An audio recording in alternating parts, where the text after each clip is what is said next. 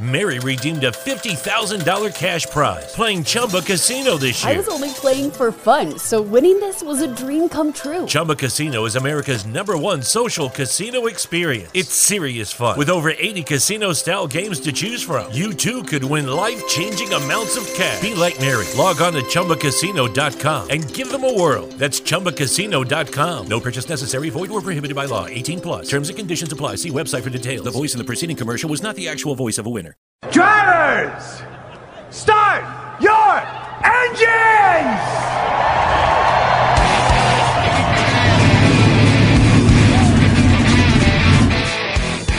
Hit the pace car!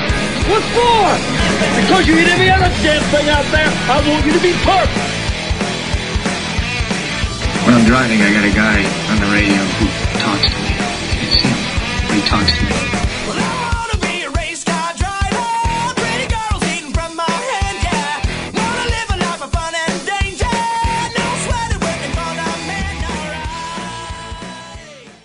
Hey, race fans, welcome to the Hoobazoo Radio Network and welcome to Drafting the Circuits.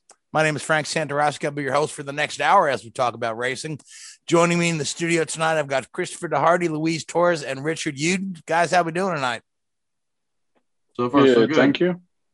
It's been going. It's been a much better week. Feeling a lot better than yes last week. All right, good. I'm glad you're feeling better. Yeah, I was a little worried about you last week. So, uh, but anyway, I want to uh, I want to give a quick shout out to our uh, uh, our podcast partner Seth Eggert dealing with a tough time. He had a had a death in the family, so I just want to let you know, Seth, uh, we are we are thinking about you quite a bit. We're keeping you in all of our thoughts, so uh, stay strong, buddy. Um, but anyway, Indeed. indeed, Terrible. yes, Terrible. yes. But um, anyway, so tonight is going to be our one year pandemic anniversary special uh, because we all kind of remember the uh, you know, the, this is about the time of year last year, right? When the uh, NCAA um, tournaments, you know, all the conference championships were heating up, and then, uh, you know, they started canceling sporting events left and right. We had, you know, COVID cases here, COVID cases there. Um, there was a lot of fear that gripped everybody. And I mean, I, I remember it well. You know, uh, for those of you who don't know me personally, my uh, my livelihood, I own and operate a sports bar, and uh, you know, my sales live and die by sporting events, and I'm surrounded by 60 televisions all day long tuned into sporting news, and I just vividly remember the events being canceled one after the other, a big domino effect. Uh, as a matter of fact, you know, I, I remember a one of these basketball games got canceled at halftime. Halfway through the game, they said, "Ah, "That's enough." that's enough. Pandemic. Um, you know, I remember the uh, NCAA championship was going to take place with no fans, and then a few days later they decided it wouldn't take place at all. And then slowly we were left with pretty much zero sports except for, I believe, Korean baseball uh, was the only thing uh, happening at the time. A few uh, international soccer things here and there, but as far as the entire United States went on lockdown.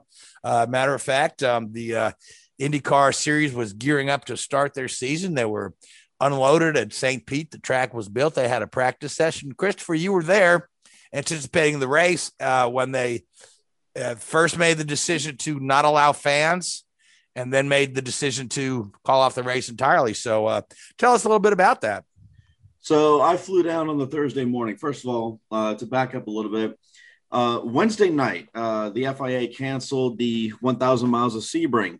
And of course, me being the naive idiot that I can be, um, I went into another podcast uh, Discord server and we were just talking about it. And I was like, guys, they're not going to cancel Sebring. anyway, so that was Wednesday night. And I had requested off from my other job uh, for 10 days because my plan was to cover St. Petersburg and Sebring. Well, Thursday morning, I get up, go to the airport, I park at a friend's apartment complex, and I get to the airport, get checked in, all that good stuff. So on my flight was Charlie Kimball, uh, the two Daves, uh, Furst and Calabro, and a couple of other IndyCar staff, um, like Webmaster, a couple of other people like that that I knew from the radio people. Anyway, um, then we fly down um, and we get, I get there around like 10, 10, 15 or so. And I see that they've announced, oh, we're not gonna have any fans, and I'm like, okay, all right. And then around noon or so, they announced that Sebring is postponed to November. And that's what I'm thinking. Uh, okay, this is uh, this is a bit worse. So then we go to 12:30 or so. One o'clock is when Joey Barnes got there. Um, he and I got a Uber over to the credential office, and the Crandall office. By the time we got there, it was already closed for the day. We found out there was going to be a press conference at the police department, so I walked down the uh, street in St. Petersburg to get to the police department. Got there right after it's the press conference started, and they said they were going to run the event with no fans with a condensed schedule and with um, enhanced health screenings, which meant you got to answer a four question survey, get your temperature checked, and you had to arrive between six and eight in the morning at a remote parking place, and they would bus you in to the complex. Now, I took a shower that Thursday night, and when I got out the shower, I got an email saying that my, my media credentials had been rescinded for the weekend. I didn't have a hard card because I was trying to start my own IndyCar news outlet. That didn't happen because um, of other things. But anyway, um, so I went to bed. Uh, woke up, you know, to Matt Weaver, who had gotten there around three o'clock in the afternoon on Thursday. Um, him and Joey left for the track. I went back to bed, slept around eleven thirty. They get back to the hotel. They kick the bed that I'm sleeping in. Say, wake up. IndyCar canceled everything in March and April. So at that point, it's like, all right, uh, what now?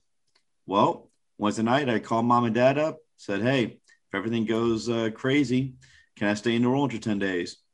They said, sure, because schedule's already been written. I'm not going to be put back on it, you know? So anyway, uh, call mom and dad up, tell them what happened. They said, get us, get yourself on a flight to New Orleans. And so that's what I did. I went to New Orleans and I was going to stay there for 10 days and then fly back to Indy. 10 days turned into two weeks, which then turned into four weeks because my work said that they would pay people um, while they were unable to have customers in the building. Then uh, April 15th, I got furloughed and I flew back up to Indianapolis April 18th to get my car. And that's how the pandemic really started. But it was just so crazy because you know, while I was in a coffee shop writing an article on that Thursday, is when I saw that the NCAA tournament had been canceled, and it's just like it's just like the hits just kept on coming. It was just the news was making your heads was making your head spin. It was uh, it was very much a case of like almost dead man walking because you're like, what the heck's going to happen next? Yeah, absolutely. Yeah, there was a lot of fear, a lot of uncertainty uh, you know, we, we went from life being relatively normal to suddenly having no sports, no haircuts, no bars, uh, no dine-in restaurants. Um, you know, uh, there was a lot of flap over which businesses were considered essential and which ones were not. You know, it, it got to the point the, the only place you could go was uh, you know the grocery store or the gas station. Um, you know, there was no uh, no no entertainment, no live events. Um, a lot of folks were asked to work from home or asked to not work at all. Um, you know, the uh, unemployment systems in various states were, were absolutely overloaded with uh, unemployment claims coming in. And a lot of folks, it took them a lot of time to, to get any money in the bank. Um, and, and then just just the fear that gripped people. I mean, you you know, if uh, if you walk down the aisle the wrong way at the Walmart, you'd have some Karen type. You're going down the wrong way. You know what I mean? and uh, you know, don't don't get within six feet of me. You know, social distance yourself. Um, and now a year later, I see that a lot of folks are over it. As a matter of fact, I uh, last night being St. Patrick's, you know, I went out. I went out to the pub, and uh, you know, it was crowded, wall to wall people. You know, very few people wearing masks. I think a lot of folks are over. We're getting uh, vaccines out there. The sports have returned, albeit with uh, limited numbers. So uh, now, Louise, you've uh, lived this through this thing as well. So uh, let me throw it over to you before we get Richard's thoughts on uh, our pandemic anniversary. Yeah, basically, unlike unlike Chris, I was not at St. Petersburg. As a matter of fact, I was at my mundane job, the old job that I had with my father. When I found out all this ordeal, once the NBA games were started canceling, it's I, in my mindset was like, what is going on? It started to feel like the the Stranger Things where all, some just something was not right. And my mind was in a spin of whirlwind because I knew when these cancellations were keep happening and happening and happening, I knew because my mind because the mindset my mentality at the time I was still very angry and bitter over the fact that I did not fulfill the whole speed weeks at Daytona. And then once these events started canceling, I was getting real worried. What does it mean for the smaller outlets, the independent journalists, those who don't have, don't make a true living out of this industry? What does it mean for them? It, it concerned me to where I became paranoid of going outside and doing anything. Now, today, it just varies on where I would like to go, where it's right, if it's right, and when it's right. But once those cancellations started coming up, I just I was getting concerned. It's like, yeah, this is not anything I planned, like the Indianapolis 500, the Cup finale of Phoenix, everything that were in advance that I had in mind of wanting to do. I can don't get my hopes up, expect nothing, and just live day by day rather than in advance. It took me a long time to accept the the fate that certain things just did not happen. It may have set back certain folks in the media realm uh, for years back than it should. I understand why priority are more to this established because they are the ones that get paid for it. But there are others that are that are trying to break through in this business as best as possible to where it's very hard to even find a way to break through unless you're very active oppressive. Because this past year, these Zoom calls is pretty much the only way that my the only ticket to some folks to get someone noted or maybe go cover a race in the pandemic. Because I know for a fact that David, I think it was David Morgan and maybe Seth as well. We're going, we're planning to go to Atlanta, and then I felt bad for David a lot more because he he and I knew, were there at Daytona when we had to go home. So for David, for that matter, I was concerned for him because it's like, geez, this luck is not any, isn't getting any better. He had to go, he couldn't go to Atlanta because they found out, I think, what, like Friday morning that nope, we're done. We're not going to continue the Atlanta race. We're moving everything back. And on the NASCAR end, because Chris pretty much covered the IndyCar, as I'll say on the NASCAR end, it, it, they were proactive. Even Formula One, they had a couple positives down there with the McLaren crew to where they had to postpone the race in Melbourne ultimately got canceled. So once those events keep racking up and racking up postponement cancellations or no crowds, it's just you got to do what you can because I know at the very beginning, once the racing season resumed, they only allowed five people, only getting on the photography end, and five people who were in the National Motorsports Press Association. Over time, they started allowing more people, more people, but it's mostly those who have annual credentials. And much of Chris is that this year on the NASCAR, and I unfortunately don't have one. IndyCar is a massive to be determined for 21. I I'm not expecting any hopes on that regard, but it changed a lot of landscapes for those media folks, especially the outlets that are not relatively like the motorsport or the auto weeks of the world and vice versa. So yeah, for I, sure. But yeah, this past year has to be a lot of changes, a lot of learning curves. But I knew the biggest thing is just expect nothing. If there's an opportunity, just take it if it's right, when it's right. If that makes any sense. Yeah, that makes sense, Louis. Yeah, I mean, it, it, affected everybody's lives in so many ways. I mean, there were folks who just weren't able to work, and, and then then there were folks that were expected to, uh, uh, you know, double and triple time because uh, different places would reduce the amount of staff and expect more more work out of the so-called essential workers. So now, Richard, You've been quiet over there. So, uh, but this, uh, I always like to say that, yeah. But um, uh, this pandemic was um, really it, it kind of ramped up over in in Asia and Europe before the numbers started to to spike here in the states. And and you being yeah. you being my favorite person from Europe, um, I know you've got you've got you've got friends on. It's probably quite a small pool, isn't it? yeah, yeah. Um, but um, um anyway, so but yeah. you've, you've, got friends on both sides of the pond. So uh, yeah, I mean, what were your your experiences as, as all this uh, uh, was sort of how I know you went from uh, going to work on a daily basis to you know w- working out of your uh, out of your home. Yeah, yeah. I mean, for me, obviously, work. You know, in a way, I was lucky. Um, not working directly in the racing industry because it was hit pretty hard, and I know a lot of people who um, you know were at especially some of the cup teams around here in North Carolina, they they were furloughed and they, you know, some some people even lost their jobs outright, which was which was very very unfortunate. Um, and you know, the company I work for now, we were supported, you know, very very well, and I've been able to work from home for the last year. But uh, you know, looking back on it, it was sort of Italy really that sort of had the first sort of big spike, wasn't it? Uh, in, in sort of the developed world where media was was readily available and transparent. Um, and then now we look at the cases that Italy had, and they're sort of relatively small compared to other parts of the world. But um, it, you know, it, it's not been fun. And you know, to, to be to, to be you know openly honest with you guys, in in early November, both my wife and myself actually contracted COVID, and it was, you know, it wasn't nice. Um, you know, it it um, you know, you got your ten days and all this sort of stuff, and we weren't. The, the the strange thing about it was we weren't incredibly sick, but it lingered for so long.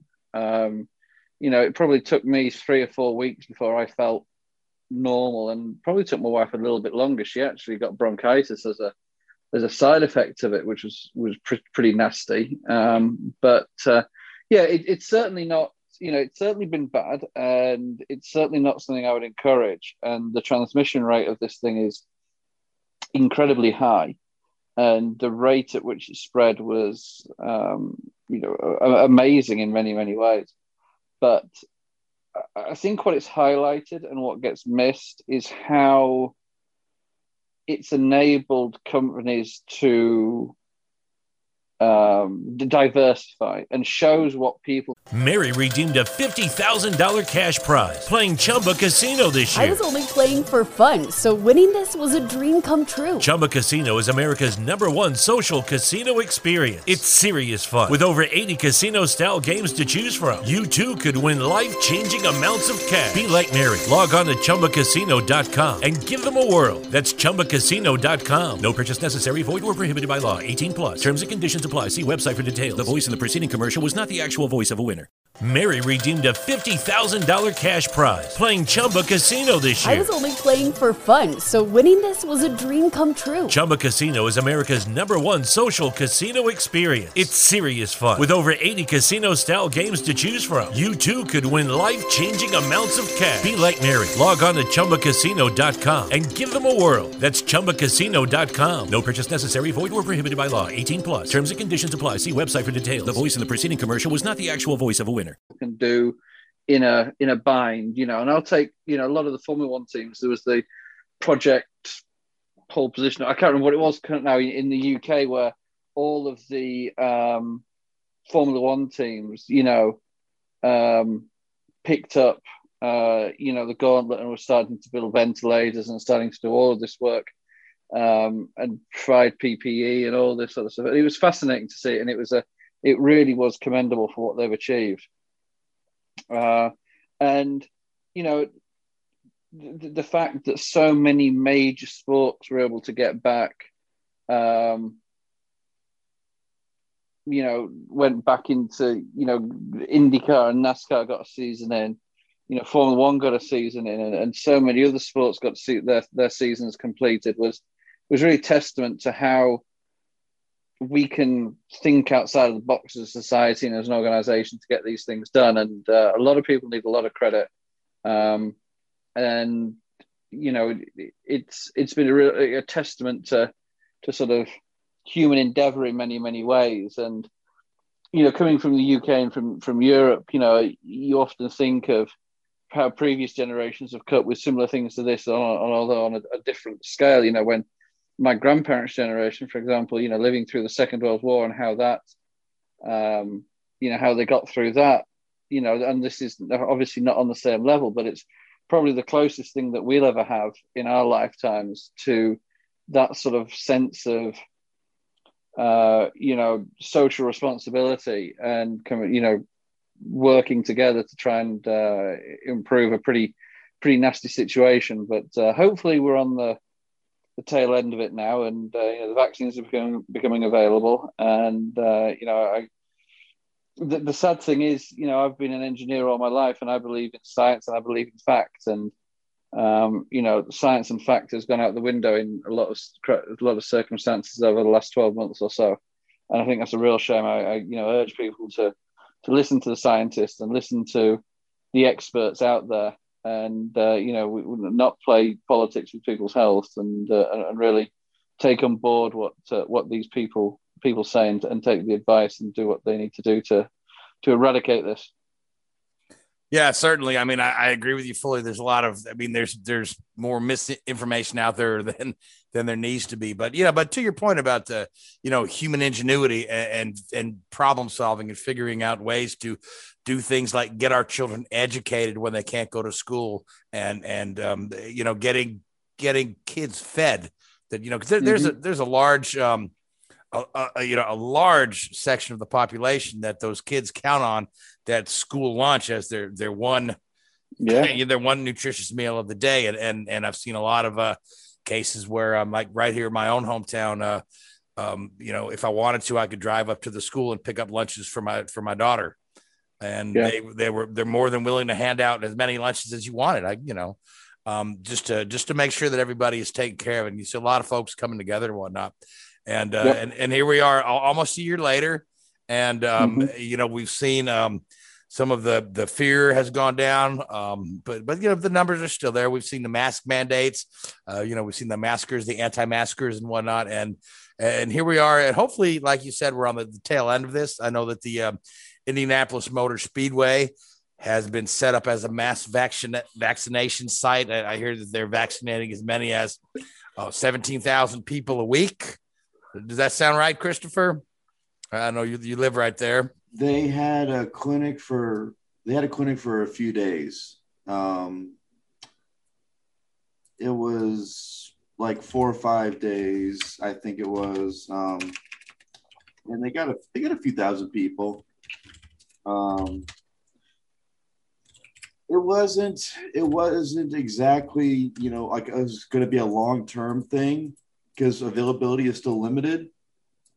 Um, but the good thing is that it was very efficient. Um, a friend of mine that works with me, whose great uncle was in the race, actually was able to get everything done in like not even he was it was only in line for like three or four minutes. So yeah, I did. I, I, did. I, I did kind of hear some folks uh, kind of compare because they were they were using the Formula One garages for the yes for the things, and they had a drive through there. And somebody actually compared it to, uh, you know, uh, making a pit stop at Indy. You're in and out, boom.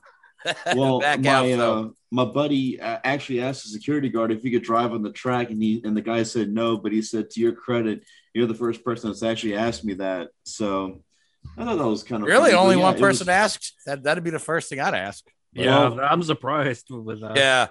All right. So, so well, well, if, if I may say, if I may say, Frank, Indiana has done a great job with the vaccination um, groups that are eligible because they just recently announced that if you're 45 and older, you can are eligible to get the vaccine.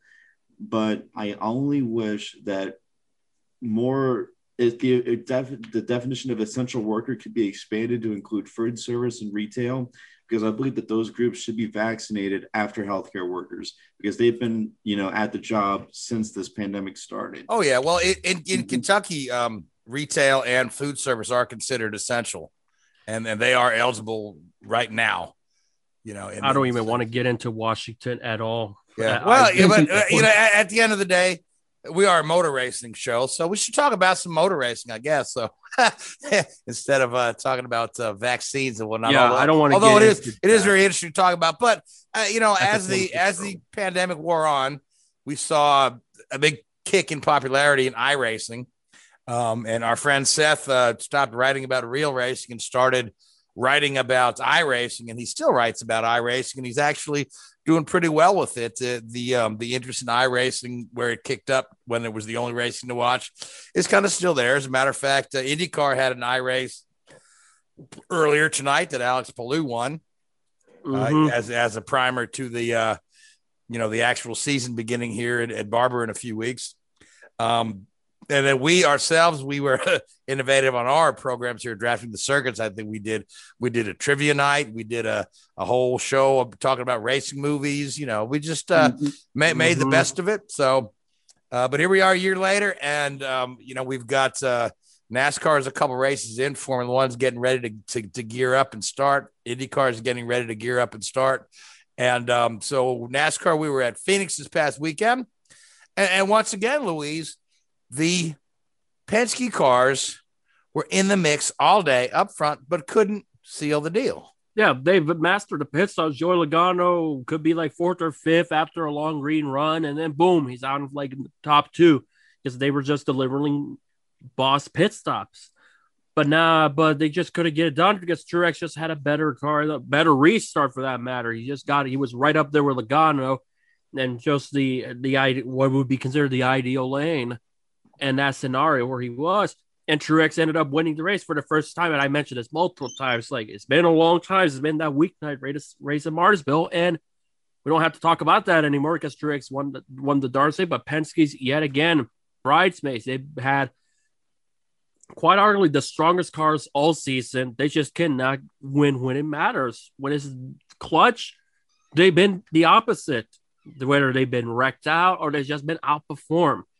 Yeah, all, that, all, all, three cars, all, all three cars have been spot on at times, but but not on the I, last. I don't know about Blaney though. Yeah, I don't know about Blaney. Blaney's been pretty good. I mean, he's, he's okay. He's not been as spot on as say Brad Joey. Compared to Brad and Joey, they've been right there. Blaney has had other stuff that kept them out on this order, except for Vegas. He was there too, but the other ones, he was just almost essentially MIA in my book. But they gotta like eventually they got to get it done. I think Atlanta, and I don't have a clear favorite for Atlanta, honestly, if you were to tell me, because I think five or six cars could probably be contenders in that one. Depends how Hendrick will do, which they've been on it if it's like if you want to talk about another team that has been rivaling with Penske, it's Hendrick. The problem is when you have three cars to start at the rear of the field for failing pre-race, the other one got wrecked out over an accordion effect, Alex Bowman, and those pit penalties from Larson and Elliott, that will keep you out of the contention. And that definitely hurt those guys from being there with Logano, Hamlin, and Truex. But this was a definite Joe Gibbs kind of day until Kyle Busch had that uncontrolled tire where he almost could have been un- no longer could have been running but not scored. And then from that point, just as day went downhill horrifically, whereas Hamlin and Truex were battling for the leader being right up front. Yeah. So we have again, we've got a different winner in every race so far this year. And, yeah. given given the guys that have not won this year, we're really on pace to have a another, you know, um, unique winner uh, in 2021 coming up in Atlanta because you figure, you know, Harvick's Harvick's not won yet. The Penske's haven't won yet. Um, Hamlin, Denny Hamlin hasn't won one yet. Kyle Busch hasn't won one yet. So, uh, yeah, it's going to be to be a very interesting season. I, I could really see us getting to where we have more than 16 winners in the season just at, at the pace we're going. Yeah, the pace we're going probably. I'm still not getting my hopes up that we'll have more than 16, but we'll see about that come in the summer. But compared to the other four races, this one is where you can consider the usuals like a Truex and Harvick and Keselowski, Logano, the usual guys that fight for the wins. This was the first one from that core of the group. Because Larson is the first year at Hendrick. He got he got went through that suspension phase, but he was never you when he was with Ganassi, he was you, never that guy with the Penske's and the Gibbs and so on. And then you have the other winners that, yeah, we expect them to win because they've been good in the past, but not at the circumstances or be that dominant. This time around, Phoenix, we saw the core guys be up battling for the lead and win. Yep, it was all the usual suspects at the front. So now, Richard, uh, what were your thoughts on, on Phoenix and this particular package? I, I thought that it's uh, once again made for a made for a pretty entertaining race. Yeah, it's it's a it's it's a good little track, isn't it? It's a little bit unusual. You saw Brad Keselowski, I think it was at the start of the race, take the lowest line through that dogleg kink I think I've ever seen. He almost hit the pit exit there, didn't he? But uh, it, it's a, it's a good track, and there was some reasonably good racing there again. Um, you know, as we mentioned, Truex is probably the first winner in 2021 that you look at the end of the season and say, yeah, he could be there. Uh, the other guys, maybe Larson could be there or thereabouts. Depends how he, he goes through the rest of the season with a decent machinery. Um, you know, again, Penske, as we mentioned, Penske were good all day during the race, but it's just it's just that last stage really, and it's it's how flexible your car is. You know, do you build the cars good for a long run or good for a short run or vice versa? And we remember back to when Logano won the championship a couple of years ago at Homestead. You know, he his car was set up perfectly for like a 20 lap run, and there was a caution with like 10, 15 laps to go, and he he, he moved to the front. Whereas, you know, maybe this last weekend it was slightly different. And actually, Truex said his car wasn't good on a short run, and they made some changes on the last stop there, and uh, you know got uh, got got the job done. And uh, credit must go to his crew chief there, James Smalls, who's uh, somebody I've worked with in the past, and great great guy, great crew chief, and uh, managed to pull out the pull out the win there at the end. But uh, it was good racing, good package, great little circuit. You know, good fun. a little bit different from from everything else we see there. You know, the the, the dogleg or the, the U-shaped pit road always makes things a little bit interesting. And, yeah, um, I, I, like where they've moved the uh, start finish to. It's just it's it's really Yeah. interesting because it's you know it's non traditional compared to where it is at most tracks. When they did the uh, the remodel there, they moved that start finish line, so it's it's it's really in an interesting place that uh, you know that that's pretty unique to the um, you know to the rest of the NASCAR tracks. Yeah, and and to be you know, I've been there a couple of times when we've been testing and racing out there, and it, to my mind, it- the setting there is one of the most picturesque settings for a racetrack that I've been to anywhere in the world. It, you know, it's in the south uh, southwest of Phoenix there, and you know, it's in the mountains or in, in the, at the base of the mountains and the hills. It's, it's almost a natural amphitheater. You see a lot of people camping on the hills around the track, and uh, yeah, I got some great photos from there, just of the scenery more than anything. It's, it's a beautiful, beautiful racetrack to go to. So if anybody's out, Oh yeah, and you, Coast yeah, you've and got the giant to go to giant cactuses around there Yeah. that are just kind of neat to You know. See. You know, if you don't, trust if me, you- from a yeah, I from mean, a guy who yeah, if you're a city guy, seeing that is just kind of neat. And I totally vouch Well, for what Richard growing- is saying as well.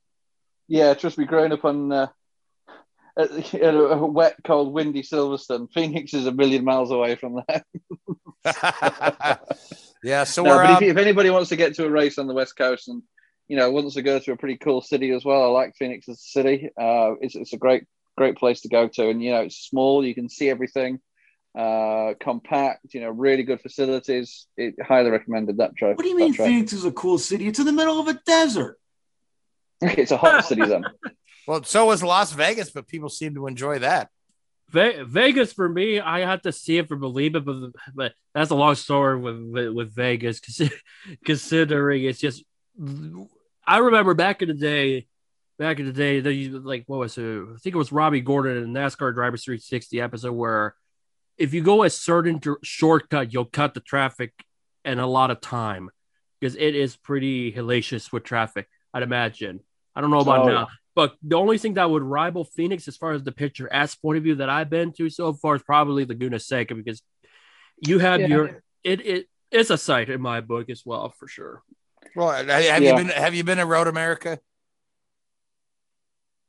I have never been to the Midwest until Yeah. probably early May. I was, gonna, I was gonna say, yeah, the- the Road America is absolutely beautiful. And to your point, Laguna Seca is very nice at the at the right time of the year. You know what I mean? It, it suffers the same fate as um, Sonoma, where, where it looks pretty half the year, but uh, it looks pretty dry and dead in other parts of the year. So, but uh, yeah, there there are a lot That's of beau- true. beautiful racetracks in the in the United States. So uh, we're off to Atlanta. Uh, speaking of beautiful racetracks, Atlanta's one that could use some help. Um, they have two races. They'll they'll hopefully they'll do well enough. Problem is the second one is probably at the worst time of the year to have it based on the temperatures. A couple people were telling me like, why would you put it at that time of the year? I think it's like what July or what it might have been. It might be. It's like that's like the hottest point of the year. Have fun getting people because they're trying to do this renovation project to make it more attractive, more appealing to the eyes, to maybe to where they With the Lucky Land slots, you can get lucky just about anywhere. This is your captain speaking. Uh, we've got clear runway and the weather's fine, but we're just going to circle up here a while and uh, get lucky. No, no, nothing like that. It's just these cash prizes add up quick. So I suggest you sit back, keep your tray table upright, and start getting lucky. Play for free at LuckyLandSlots.com. Are you feeling lucky? No purchase necessary. Void where prohibited by law. 18 plus terms and conditions apply. See website for details. they could get crowds because Atlanta has went through a lot of changes since that tornado a decade and a half ago to where it's just the front stretch. That's all they have in grandstands. They got rid of the Elliott stands in turn three that used to be old turn one. oh, they could use a lot of help in that department. Have they resurfaced Atlanta yet? I don't think they have. have No, No, no, they, haven't. They postponed haven't. it in the past several years because they just love Yeah. the surface. But some people say, "Yeah, it's old surface, but the racing isn't all that good." That goes back to the package. more than anything. I mean, the, the only people it's not good for are the tire technicians who've got to keep loading up sets of tires every time there's a pit stop because you know you, nobody stays out there. Um, Well, I mean, anybody anybody that complains about the service at Atlanta, they should just take them out to Sebring for a day, and, and then they'll they'll wish they were back Oh, in Atlanta. that, erro- that Then they'll erroneous. write a that- Jalopnik article about it. yeah, that erroneous. Yeah, I know, I saw that. I looked at the title's like, let me see who wrote it. It's like, oh, it's the same guy that wrote about that thing about Indianapolis. It's like, yep. yeah, yeah. Or you go to um, uh, where is it? Montreal when the track started to crack at Montreal about ten years ago during the F1 race, wasn't it? Yeah, I, I think one of the worst. I don't know if uh, you guys are probably too young to remember the uh, 1984 uh, Formula One race in Dallas. Was was Oh, I've heard was- about it. Yeah. was a nightmare. I mean that that's the one. Uh, yeah, it was. They said, hey, you know, Fourth of July weekend would be a great place to have a race in Dallas when the ambient temperature is 115 degrees, and, and and the surface started breaking up on the first practice, and every night they're Yeah. out there patching it with concrete, and it was just a mess. And Well, there was one. And this is the same race where Nigel Mansell thought it was a good idea to hop out of Oh, his push. car Yeah. uh, in 115 degree heat, wearing a black driver's suit, and try to push it uh, across the line until he just uh, he you know um, overcome with heat exhaustion, collapsed on the track there, uh, making for you know uh, Nigel's always been a, a a bit of a fine actor when it comes to uh, uh you know creating drama, but I don't think he was acting there. Il Leone, remember? Yes, The, uh, Tifosi called him. But yeah. there was talking about, talking about tracks breaking up. Now this is going back. I can't remember exact circumstances, but it may have been a British Grand Prix or another British like touring car race or something like that. And they got uh, one of these Harrier planes, you know, these vertical takeoff and vertical landing planes to to come in and do a demonstration. And it actually landed on the circuit and took off, you know, horizontally off the circuit like a helicopter almost. But of course, it uses a jet engine to generate lift, and it, it blew the track surface apart and melted it. Oh, no. I think I I don't know if remember it's- something like that happening. yeah, and I think that I think it was on like part of the track where thankfully they could put like a you know a separate you know they could shortcut the corner or something like that. I'd have to. I'll uh, while while you guys are talking about something else, I'll have a look see if I can find it because I thought you were going to bring up Martinsville 2004. Then you brought up British touring cars. Like, oh, okay, okay. Oh, I was at I was at that race in Martinsville 2004. Uh, as, as a fan, as a spectator, uh, I was sitting up there, and I, I usually prepare well for a race. You know, when it when it comes to, uh, you know, having a couple coolers full of beverages, um, but other people around me didn't, and uh, that uh, that oh hour and a half delay caused some folks to run out of beverages. But uh, it was a nice little side business for me because people said "Man, I'll give you I'll give you ten bucks for a can of beer." I'm like, okay. there you go. You made Yep, it. yep. Maybe, maybe need enough money to buy a nice T-shirt on the way out. So, but um, anyway, I digress. We should um go ahead and make our picks for Atlanta because I want to talk about uh, IndyCar testing and Formula One testing as those seasons are um, beginning to wrap up. So, Christopher, I'll start with you since you're our resident non-NASCAR guy and and see who you uh who you feel might uh, win this uh, Cup race coming up in Atlanta. Bland chase from the same damn place. Okay, Chase Elliott, Louise, what do you think, buddy? I think I'm going to go with Harvick repeating Atlanta again. I think, like I said, it's going to be very, very tight, but I feel like this might be Harvick's race to lose, but not by much, though. But not by much. Okay. Um, and uh, Richard, Yeah, I was going to go for the bottom feeder Harvick. I remember, you know, he just has a line that pretty much nobody else can drive around there. Uh, I remember, you know, listening to people, you know, other drivers following him in the race, trying to copy his line, and they just they just can't do it. But, you know, he gets a setup on the car and he gets a line, and nobody else can, can beat him around there. Um, outside of that, you know, I fancy Kyle Larson again. And I think the hundred I. I, I was thinking that too. You know, he's that's Jimmie Johnson's old crew, and they Johnson's always performed well at, at Atlanta. Yeah, they're not going to. I don't think uh, Larson will be a million miles away.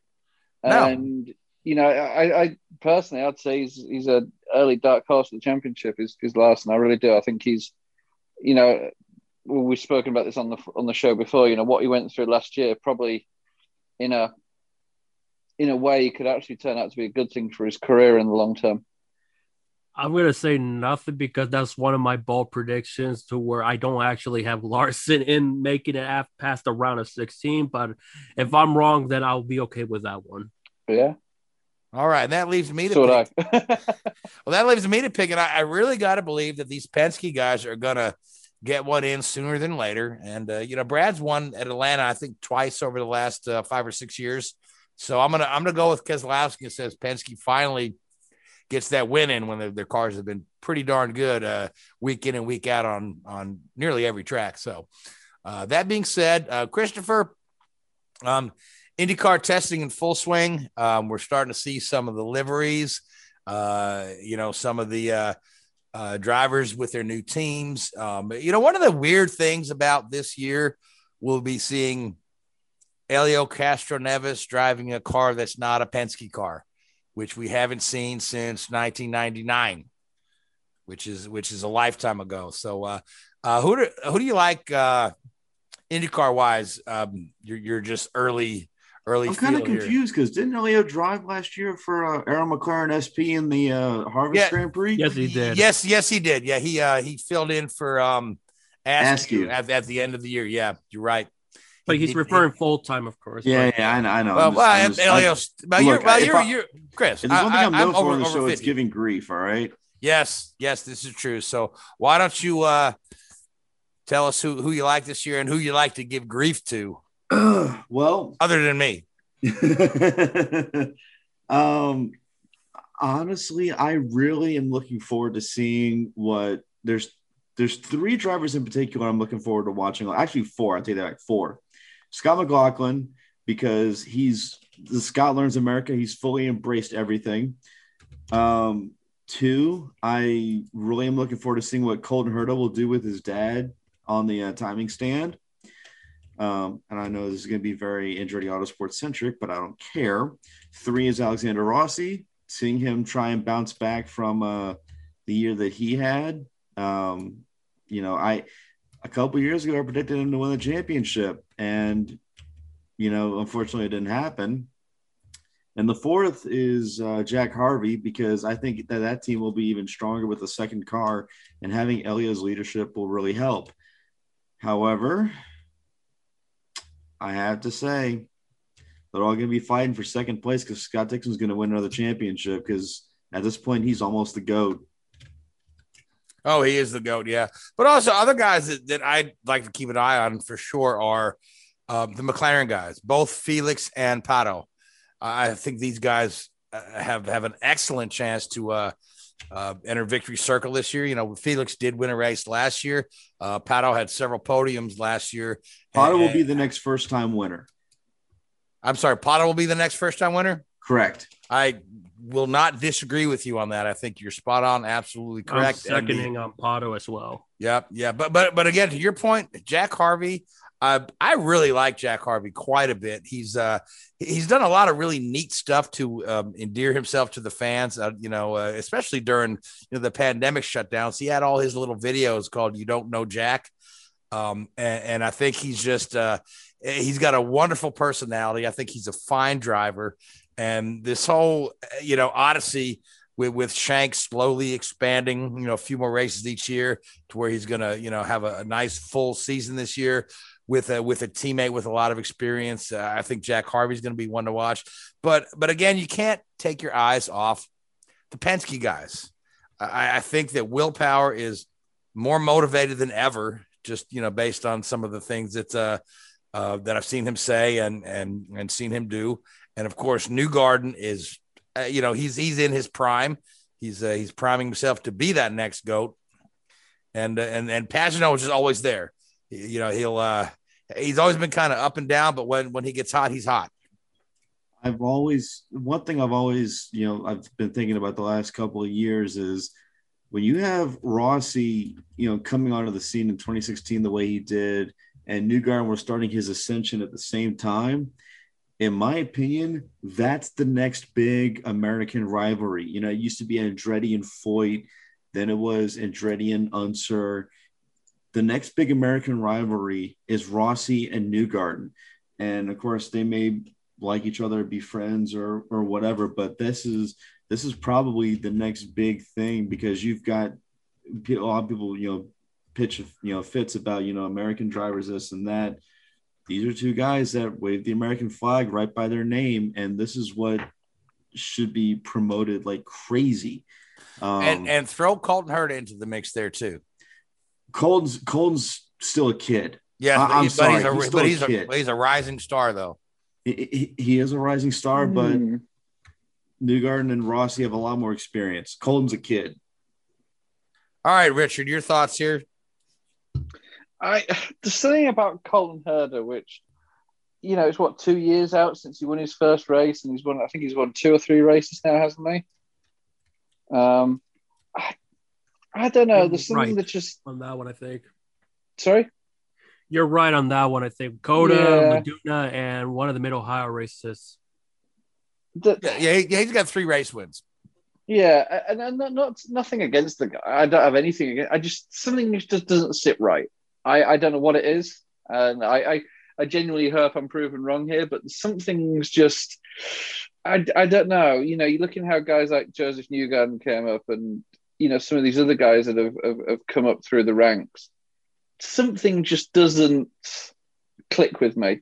Um, as I say, I hope I'm wrong, and I hope he does go on and have a very successful career and wins multiple races and, and championships and, and, the like. But um, it's going to be an interesting season. Of course, you know, rookie, you know, rookie, 45 year old rookie and Jimmie Johnson out there, seeing what he can do. Um, and, you know, it's usual crowd, isn't it, at the front there? And you imagine you're going to see progression from um, uh, the McLaren team. You know, they're, they're going to do things right and they're going to do things methodically. And uh, I think they're going to be in a strong position. But I think it's going to be a fascinating season with uh, some you know that that rivalry, as you say there, the Josef and Rossi rivalry, they're really starting to build. Um, and uh, yeah, we'll see how it uh, see how it all pans out throughout the year.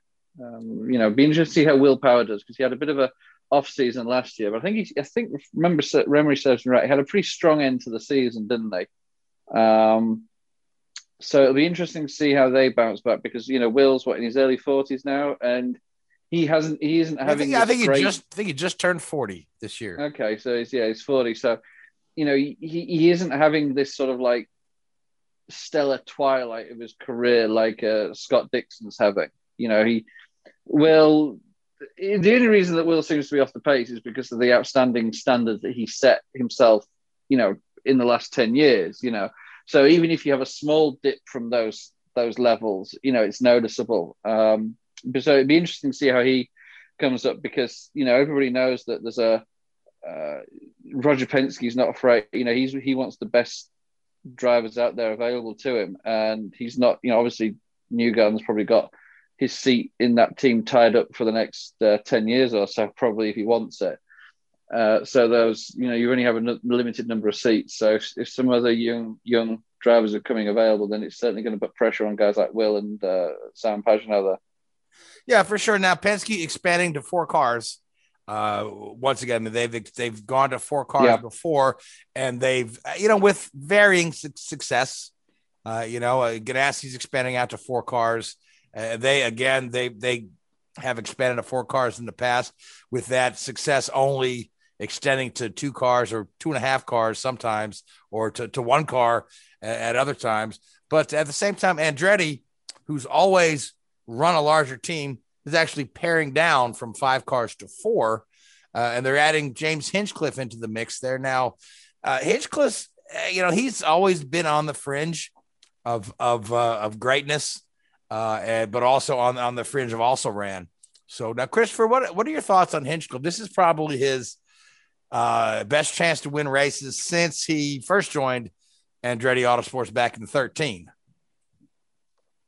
the thing with um the thing with Hinchcliffe this year is that he doesn't have to deal with the politics of it. Like, okay, so the last the last couple of years, he's had to deal with. Oh, is he gonna? I'm trying. Oh God, what was? What was, what was the um I just lost my train of thought completely. Um Well, they, they, they, when oh, they the, the when they Honda sw- thing. yeah, it's a Honda thing. Yeah, So, so no, I got, I got my train of thought back. I'm so so sorry. Just a lot of things are uh, just going on right now. Um, don't have to worry about the whole Honda, Chevy, this, that. It's just, it's it's it's all good now, and he's used to dealing with these people. yeah. All, all he's got to do right now is go to work and drive. Exactly. You know, he's got all he the, spo- to. the sponsorship is lined up. He's ready to go. He's got a seat for the full season. And let's Um, face it, he lost his ride with the a mess up circumstance in the first place. It wasn't. At, at the last minute too. yes. They, they, they left him kind of, you know, out, left out in the cold for last year. and considering who you know the fact that his team owner had um what's what's the what's the way it, you know helped him out when he was you know on the mend it's it's just it's it just was not good how that whole relationship ended but you know now he's working for someone who believed in him you know after dan Wheldon has accident he was going to be with dan and you know, Dan passed away and Hinch was brought in. So Michael Andretti had faith in him back then, and he has faith in him now to continue this. So Yeah, I agree. I think uh, Hinchcliffe still has some good years left in him. I mean, there are folks that would, you know, would you know would care to write him off, but uh, I disagree. I, I I've always liked Hinch as a personality, and, and again, he's had a, he's had a lot of flashes of brilliance behind the behind the wheel. I mean, he had a great win at Long Beach a couple of years ago. Um, I remember his first win at St. Pete um, was fan was a fantastic win. So uh, yeah, you know, best of luck to Hinchcliffe for this year. Um, now beyond that, let's let's talk about the Ray if Hall. he doesn't team. get it done now, though, it's yeah, it's it's realistically Game his- over, his- pretty much. yeah, yeah. Well, let's let's talk about the Rahal team a little bit. We're uh, returning with uh, Graham and Takuma. Takuma's coming off a season where he won the Indy 500 yet again. Um, you know, I I want to say right now, um, Takuma, who's um over 40, um, but uh, Forty seems, seems to get though, isn't it? 43. Yeah, it gets better with age, but uh, I want to say he's got a he's got a better shot at being the next four-time Indy winner than Helio does at this point. I, I'm just I'm just throwing that out there with how good he is at that particular track and how no driver has won the Indy 500 after winning it for Roger Penske. So think about that. huh? No dri- just to repeat, no driver has ever won the Indy 500 Oh, okay, all right, after yes. they won it for Roger Penske. Okay, you're talking about Helio. I was I was trying. Yeah. I was talking about me I was. I was talking about Takuma, and you just Well, you, You said just- he has a better chance of winning four times than Helio does, and I figure, right. So well, you- you're saying that Helio chances are now over that he's left Penske. Yeah. So yeah, but they said no That is a driver. good point, though. Oh yeah, but uh, you know, they said no no driver has ever won the Indy 500 after after leaving Team Penske except for Tom Sneva.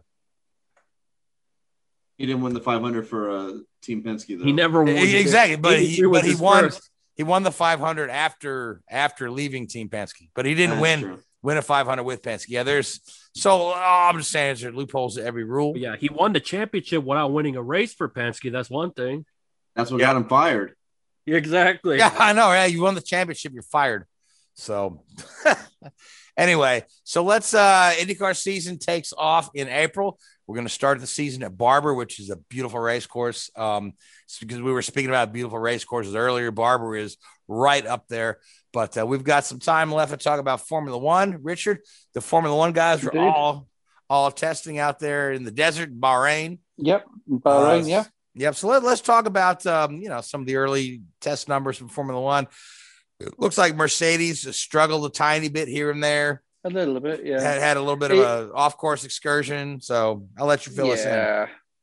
Um, so going into 2021 was meant to be the new era regulations, uh, big upgrades, new car and the like.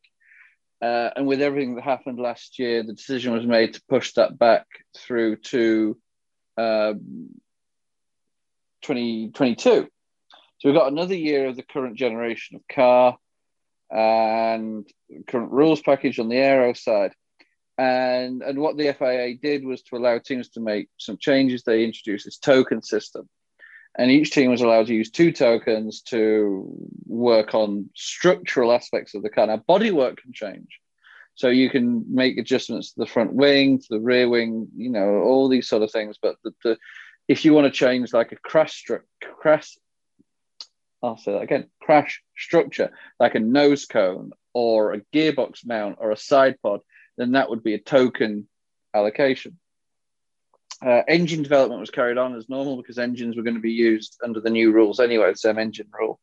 So uh, different teams had different uh, ways of spending these tokens. McLaren used them on a, on their engine integration with them moving over to Mercedes, and and some teams tried to pick out areas where they were weak in 2020 and and, and sort of try and rectify those weaknesses. Um, and and you, you've basically got a standard package for this year. You're not going to see teams throwing a lot of resources at the 2021 car. Uh, so the pecking order is not going to change massively. Um, McLaren certainly impressed with the new Mercedes engine uh, after their sort of realization that you know Honda and Red Renault aren't as good as Mercedes. They've gone back to their going back to an ex girlfriend, isn't that? uh, you know, after having their sort of split for a few years, they've got back together and they started off exactly where they left off.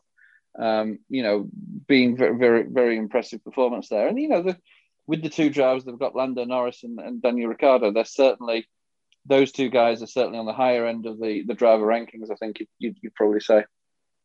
Um, Mercedes seem to be struggling with a unpredictable rear end, as it were. I could make a comment about me eating a curry and an unpredictable rear end, but we won't go there. And um, so we, Richard, you know, that's that's horrible. you know, you're welcome. Uh, so yeah, it, it um, you know they've struggled a little bit. Red Bull seem to have got everything together. They've had a really good test session. Uh, I don't think they had any real mechanical issues. Um, and they've they've just gone out there and almost done a Mercedes. You know, they've put the lap times in, they've checked off all the testing boxes, and they've just been you know really really solid. So you know, credit to Red Bull. Red Bull, if you like, won preseason testing for what it's worth. Um, Ferrari seemed to have stepped up a little bit, maybe regained some of the performance that they'd lost uh, with the engine last year. They seem to have found that back. Um, so McLaren looked good with the new engine. They've got a, a relatively trick diffuser there some of the changes that have come in for 2021 is the aim of reducing downforce by about 10%. Well, yeah, they, they do reduce the downforce in one area, and then teams, because they're pretty smart people, find it back. Uh, McLaren seemed to have introduced a bit of a trick diffuser there. So, uh, you know, good luck to them on that. They seem to have found a bit of a loophole there. It's not like the double diffuser that Brawn had back in 2009. You know, it's not going to suddenly make them world beaters, but it's certainly an advantage to them. Um, outside of that, the new Aston Martin team made their track debut in, in the green with Lance Stroll and uh, Sebastian Vettel there. They struggled. They had technical issues and they didn't get as much track time, I think, as they'd like. Uh, so there's certainly work to be done there within that organisation. Uh, Alpha Tauri set some headline with some very, very fast laps, but they were uh, enabling their DRS really early in the lap. Um, coming off the final turn, they were probably enabling that DRS slot 150 meters before the actual DRS line, which you can do during testing. You can do whatever you like. It's not regulated or restricted as it would be during qualifying or the race. So don't read everything you see in those lap times. But that AlphaTauri is a quick car, and Tsunoda's a, a reasonably quick driver there. There's, you know, a lot of people question him because he never had a stellar, um, you know, stellar career in some of the junior form has never never won any of the championships, but uh, you know he's he seems pretty quick. Um, Williams have a car that they say is faster in certain conditions, but also unpredictable. So you may see Williams have some strong weekends, you and then flip around and have a weak weaker weekend. So hopefully they'll start to score points. You know, Alfa Romeo looked pretty solid. Alpine had a a really weird engine cover. They've got this huge bulbous engine cover, which um, they say actually improves their aerodynamic performance because it uh, they sacrifice a bit of center of gravity and a bit of uh, uh, you know weight high up in the car there, but it allows them to slim out the side pods, which they say get they get more um, uh, you know performance from that uh, sculpted side pod area than they do a higher engine cover. So that's an you know slightly unusual looking solution. Uh, and Haas, I probably think Haas are going to be the uh, team that'll struggle. Um, you know, they've openly admitted they're going to go zero development on the 2021 car. They're going to focus solely on 2022, or that means they've got no money. One of the two. Um, focusing on the Oh, following they, year they've, is all. they've got all that Russian money, don't they? Well, do they really? Uh, I don't know. It's, it's, it's like like did, did they did they really have the uh, rich energy money? So exactly. Oh, geez. Their car is their, their, their car is basically a 200 mile an hour Russian flag. yes, it is. Um, yes, it is. We discussed which that is- last week. Yeah, and it's quite ironic. You know, Mazepin released his helmet design today, and it's bright orange.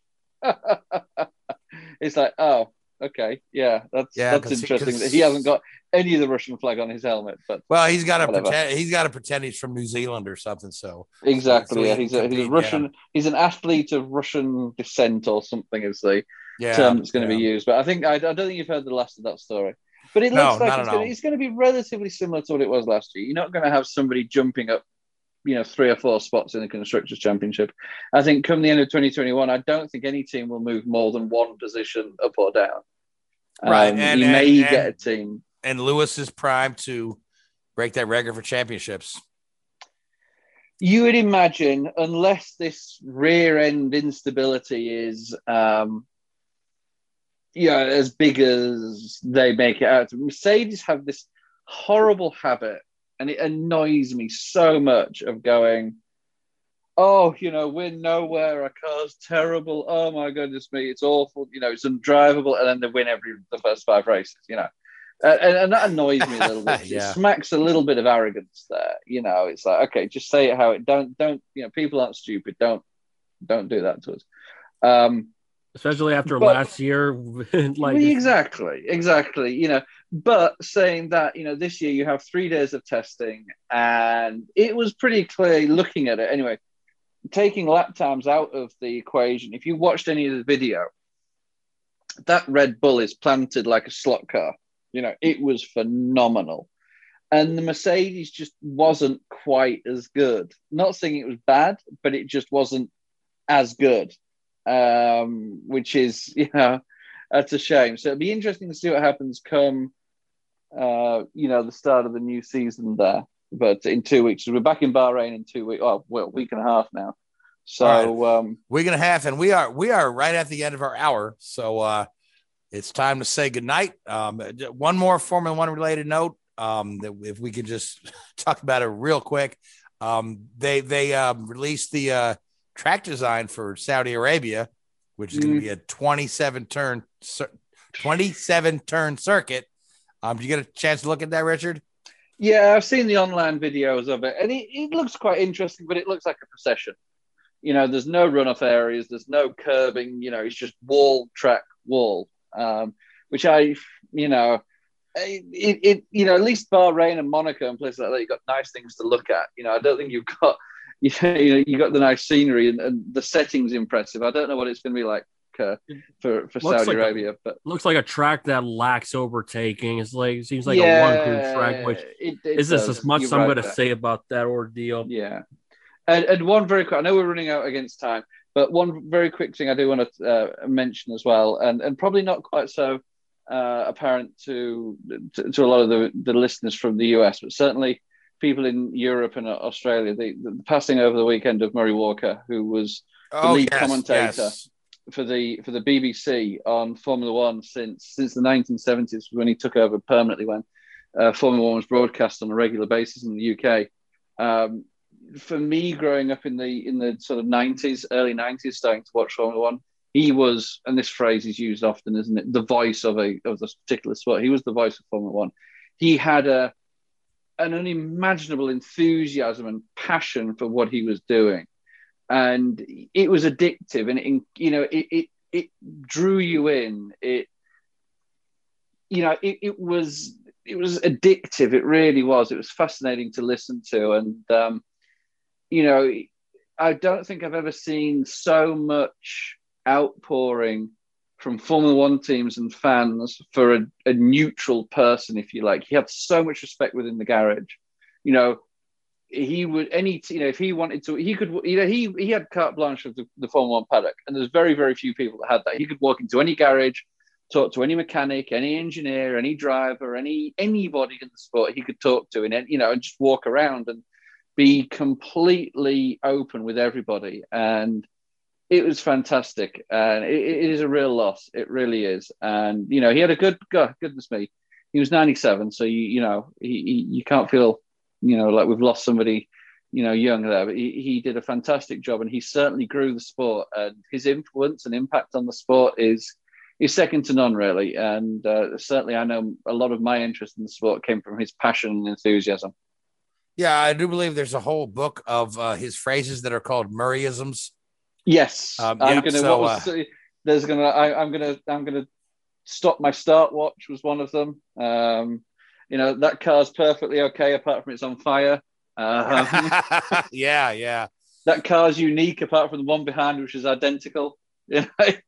but it was that in you know he didn't care. You know he just said what he said, and nobody cared because they knew it came from a a sense of passion and enthusiasm and excitement, and you know he had that. Everything was at 100 miles an hour. Everything was, you know, the pants on fire sort of thing. And if anybody, you know, a lot of the older, you know, pre 2000 archive footages has Murray Walker commentating, and it was oh fantastic. And you know, as I say, for somebody to, to be honoured in the way that he has been, who wasn't necessarily a driver, um, is is phenomenal, and he deserves all the credit again. And hopefully, you know, maybe you know, you could name a corner after him at Silverstone. The impact he's had. Absolutely. Yeah, he will be sorely missed in the sport. So, but with that, we are out of time. So I want to thank you, Richard. I want to thank you, Louise, Christopher. I want to thank the Hoobazoo Radio Network. I want to thank iHeartRadio, Spreaker, Google Podcasts, and YouTube, who all carry us. And I want to thank you folks that uh, tune in and listen to us week after week. But until next week, good night. Hoobazoo Radio.